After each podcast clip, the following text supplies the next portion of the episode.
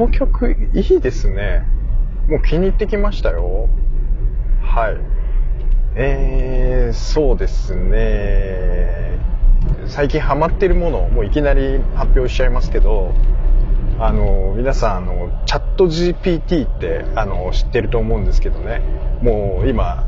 巷では、もう、噂になってるあれですね。AI ですけども。はい。こうチャットして、あの、まあ、嘘時間かかるんですけど、あの、答えに、あの、めちゃくちゃこう考えて答えてくるんですけど、あの、すごいですよね、もう、あの、びっくりしましたよ。あの、こっちの結構砕けた、あの、ジャパニーズで、あの、質問してみるんですけど、それでもね、もう本当に内容を把握して、的確な回答がこう送られてくるんですよ。もうびっくりしますよ、本当に。しかもなんかこう、気持ちいい回答っていうか、こう、手のひらで転がされちゃうような言葉遣いっていうか、あの、本当なんていうの、真摯、真摯な感じで、あの、回答してくれるんですよ。たまにもうさらっと嘘つきますけどね。あの、僕がよく知ってる、こう、得意分野のところで質問したりして、そうすると回答が間違ってたりするんでね。まあ、そ、そんなあたりをちょっと、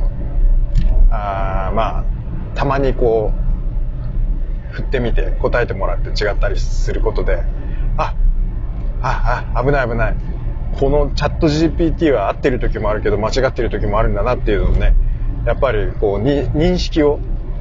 あの、しながら、こう、取り扱っていかないといけないなっていうふうに、あの、思ってます。本当にこう、口調というか、こう、答え方の、あの、その、様子がですね、本当にもう、なんでしょう。気持ちいいんですよね。心地いい感じで、もう本当に信じたくなっちゃう感じになってくるんですよ、だんだん。うん。これは注意した方がいいです。はい。あの、AI ですからね、相手はね。あの、面白かったんですけどね、あの、会話してるうちに、まあ AI だってことを忘れて変なあの質問とかしちゃうんですけど、まあなんかそんな中でもね、相手がなんか思い出させてくれるんですよ、たまに。あの、私はあの、プログラムなので感情がありませんとか、なんかその、すごくこう、ドライな、あことを急に言ってきたりするんで、まあその辺がすごくこう、まあいいですよね。もうちょっと、なんか本当に、えー、あの、相手はもうプログラムなんで、あの、いつまでもいつまでもやってても全然怒らないんですよね。やっぱり対人でこんなことを質問したら大変だなみたいなこととかも聞けるし、まあほんとすごいものができたなって思ってますね。これしばらく多分遊びますね。この感じだと。はい。もうほんとね、あの、なんならなんだろうね、ほんと。チャット、そう、チャット飲みみたいなこともできますよ、だから、本当に。はい。まあそ、そんなのはまあいいんですけど、まあでもあとね、そう、レシピ、あ料理したいなという時に、あのー、まあ、冷蔵庫の中の材料をね、あ適当に、まあ、これとこれとこれがあって、みたいな。で、あとよ、まあそうだね、あの何人前で、それで、あのー、作りたいんだけど、みたいなこと言ったら、多分ね、あれ、晩ご飯とかって言ってなかったと思うんだけど、時間帯を見てなんか、あの、本当に、あまあ、いい感じで、あの、本当な、なんていうの？あの、おかず2品みたいな感じで、ちゃんと、あの、2パターンこう出してきたりとか。あまあ、ちょっと、興味あったらみ、皆さんも、あの、やってみてくださいっていうか、もうやってますよね。はい。あの、ちょっと僕遅かったんで、あの、面白がって今やってます。はい。で、えっと、そうですね。まあ、そんなとこですかね。はい。えー、それでは、えー、シュレディンガーのおじさん、第11回を始めます。はい、えー、そうですね。もう11回ですよ。これすごいんですからね。あのー、えー、そうですね、なんか、まあ、今回はね、あちょっとね、また、あの、ネタ考えてきたんですよ。あの、前回はあの、よく知られた、あの、水槽の中の脳っていうことでね、あ思考実験をやってみたんですけども、今回はまたオリジナルに戻って、あのー、うん、いい感じのやつを考えたつもりなんですけども、どうかななんか、そんなに良くない匂いもしてますよ。で、っていうのもまたちょっとこねすぎちゃったんで、私。はい。だからね、答えありきでね、なんかもう、言っちゃうような気がするんですよね。でもまあいいですかね。まあそんな回もやっぱりたまにはね、あの、あるんじゃないかなっていうことで、あの、確率的に。今回、はい、じゃあもう申し上げます。もう、は、早々とね。ででん。フードボート。ちょっとかっこいい感じの。はい、英語ですよ。フードボート。はい、フードっていうのは、まあ、あの、食べ物ですね。で、ボートっていうのは、あの、ちょっと発音全然合ってると思えないんですけども、あの、ボートっていうのは、あの、ボートの方ですね。はい。えっと、これはあれです。あの、投票、投票ですかね。選挙みたいな、投票みたいなことですよね。だから、食べ物の投票っていうことなんですけど、な、何もね、これちょっとあの、食べ物ランキングに投票しようとかそういうことじゃないんですね、これが。じゃあね、何一体何を投票するのっていうことになってくると思うんですけども、はい。じゃあちょっとこの内容について、あの、詳しく話をしていきますね。はい。えっ、ー、と、まず、えー、そうですね。ある都市では、えー、配食、まあ、配、給食？給食配送、配食の公共サービスがあります。はい。それで、えー、任期が5年の、えー、その配食サービスを行う業者の、えー、選定のために、えー、住民投票があります。はい。えー、条件を満たした候補者は、えー、そうですね、マニフェストというか、えっ、と、まあ、公約としてですね、まあ、スケジュールとか、まあ、この5年間にどういう内容で、献立なんかもちょっとざっくりとしたバランスとか、あと、コストとか、えー、まあそうですね、あの、まあ量とか、まあその辺のちょっとあの、公約を発表します。この都市では、まあ、このシステムがもう採用されて何年も経ってるので、え、アプリが開発されました。そのアプリは、配色ごとに評価をつけることで、その人の個人の思考のデータを集め、えー、選挙の時に、えー、その業者ごとの、えー、データと照らし合わせ、えその個人の思考にマッチした業者を自動的に、まあ、あの点数で評価できるというアプリになりますので、えー、使用者は、えー、そのアプリをもとにあの自分の好みに合った業者をあ自動的に選ぶことができるということになります。はい、以上です。まあ、このような内容になっているので、えー、まあね、えー、実際のところね、あのー、こんな、え配食サービス公、公共サービスとして配食サービスがあ行われている、え自治体は、まあ、特に今はないと思うんですけども、えーとまあ、今後もないと思う思うんですが、まあ、一応今回は思考実験ということで、えー、ちょっと取り上げてみました。はい。なんか、あのーまあ、日々食べるものなので、あ一応ね、まあ、その、すごい生活に直結したこう内容であるので、まあ、こう、住民投票という形をとって、まあ、どの業者を選ぶかっていうことが、本当になんかこう、切実に、あのー、こう、実感できる内容なのかなと思って、えー、ちょっと例に取り上げてみました。で、まあ実際にはこれ、あの、アレルギーの方とかね、あと、まあそうですね、えっと、お年寄りからね、あの、あまあ、あの、若い、えー、食べ盛りの子供まで、あいろいろと、こう、うん、あの、人、給食のように、あの、同じメニューで、あの、通るのかっていう話もあると思うんですよね。まあ、ちょっとその辺は、あの、現実問題として、まあ、給食っていうこと、まあ、実に、まあ、給食っていうものはもうすでに、あの、施行されてる、えー、サービスというか、あことですので、まあ、あの、それをもとに、あまあ、どれくらいメニューがあるのかちょっと、あの、ここでは詳しくは、あの、申し上げませんが、えっ、ー、と、実際にこう、公共サービスとして、あの、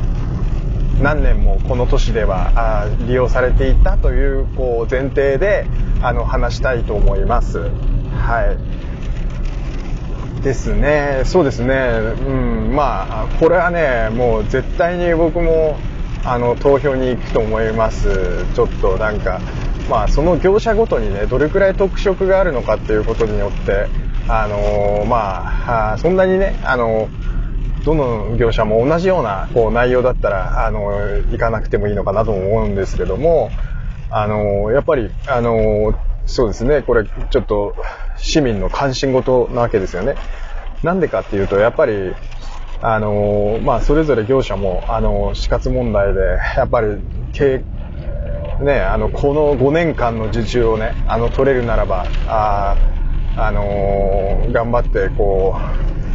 いいサービスをそれぞれが競い合って、あの、ね、公約を打ち出してくるんじゃないかなと思うんですけども。で、そうですね、まあ人口比率なんかもね、やっぱり見て、お年寄りが多い、あまあ地、地区でしたら、地域でしたら、まあ、あの、それに合ったあ配食を、あの、目指すのかなと思いますし、なんならもう、これあれですよね、えー、投票日はあの出口調査であ投票に来たあその投票者のあの人口比率みたいなものもあのしっかりとこう把握でされてくるんじゃないかなと思いますよ。これ関心事なのでね。でそうするとやっぱり業者もあのそれに見合った、えー、メニューを考えたりはすると思うんですけども。まあかといってねえっ、ー、とじゃあ、ね、そそみたみんなこう似通ったこう論調になってしまうのもね、まあ、あとは業者ごとに得意不得意っていうものがあると思いますので、まあ、あとはその予算の関係とかですよね。なんかその、それぞれやっぱり持ち味があって、あなんかこう、内容も、なんか、こうつつけがたいあそういう内容になってくる、まあ、和食ベース和食中心で洋食や中華は少し少なめとかね。あと、まあ、中華ででもうなんならねもう餃子で有名な老舗のお店がこうお店というかこうメーカーが、あの参入してきたりして、ね、今後5年間あの美味しい餃子をあの時々食べれるよなんてなったらねちょっとなんかあのー、ちょっとワクワクしますよね。あとはもう洋食、あ牛肉が、あもう牛肉の、えっ、ー、と、そうですね、ルートを持った、そういう、えー、業者が入ってきた場合は、まあ、牛肉がすごく多く、あの、メニューに入ってくるようなんてなったらね、時々なんならもうステーキも出ちゃうよみたいな予算のやりくりをして、あの、ね、3ヶ月に1回とかステーキが出てきちゃうみたいなことになったら、それだけでもなんかちょっと飛びついちゃう人も出てくるかもしれませんよね。だからまあ、なんかそういう業者の、あの、すごくこう、アイデアで、あの、これはもう、すごくこう、投票率の高い、こう、もしかしたらお祭りになるんじゃないかなという気もするんですけども、まあ、厳しくね、それは市民が、あの監視していることもあって、やっぱりコストのあたりとか、あとは栄養ですよね。栄養のところとかもね、やっぱり、あこのサード、なんていうんですかね、この第三者機関が、まあ、厳しくチェックして、あの、いるんじゃないかなと思うんですけども。で、まあそんな中でいろいろな情報を、もう5年間のこう、まあデータをですね、やっぱりじっくり吟味して選ぶ人は選ぶと思うんですよ。でもね、やっぱりね、なかなか忙しい、こう、現役世代なんかは、ね、そんなゆっくりとこう情報を吟味するなんてこともできないこともあるでしょう。そうするとやっぱりこのアプリ、あ便利なアプリがあるなということで、で、まあ、数値をね、あの自分でこう入力して、やっぱり栄養を考えたい子供がいるご家庭なんかはね、あの、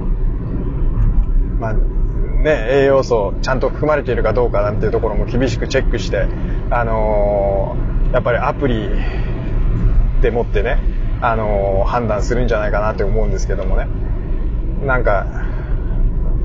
まあそういう風になってくると思うんですよね。まあ情報の精査の仕方。まあ、本当日頃から関心事にして、あの、ここの業者はいいとか悪いとかっていうのを5年間蓄積して、あの、次の投票に備える、まあ、方もいらっしゃいますし、やっぱり、あの、忙しくて、まあ、ね、そこまでチェックできないよなんていう人はね、アプリを頼ったりっていうような、あの、ことになるのかなと思うんですけども、ね、どうしますかね。まあ自分なんかもやっぱりアプリ使っちゃうのかな。もうチャット GPT みたいになんかこう、本当にこう、ね、かゆいところに手の届くような内容の、あのー、もうこちらがね、あの、欲しい情報を、あの、ちゃんとこう伝えてくるようなあアプリ、ね、もうそのアプリの出来にもよるんだけどね。あのー、まあそんなことだったらね、ちょっとね、もうこれは、あの、頼っちゃうと思うんですよね。で、あとはね、一番大事なのはこれ、アプリのこう、公公平、公正さ加減ですよ。はい。このアプリを作ってる業者が、ね、あの、この、立候補してる、この候補の業者と、どこかで繋がってたなんてなったらね、これ大変なことですからね。だから、あの、このアプリが公正であるかどうかっていう、この保証をですよ、まあ、どこかがやっぱりちゃんと、あのー、示さないといけないと思うんですよね。だからそこら辺もね、こうそうなるとこれあれですよ。やっぱり、もう公正取引委員会というかね、あやっぱりこれ民間の、あのー、団体、まあ、まあそうですね、なんかちょっと公正取引委員会ということまではいかないと思うんですけども、やっぱりこうチェックする期間っていうのも重要なのかなと思ってます。だからそれ違反した場合は厳しい罰則があるということで、あ規制があって叱るべきことかなと思ってます。はい。ということですかね。ちょっとなんか思考実験してる時間が少し短くなってしまったかとも思うんですけども、まあちょっと面白い内容なのかなと思いましたので、ちょっと取り上げてみました。はい。それでは、えー、皆様、ごきげんよう。さようなら。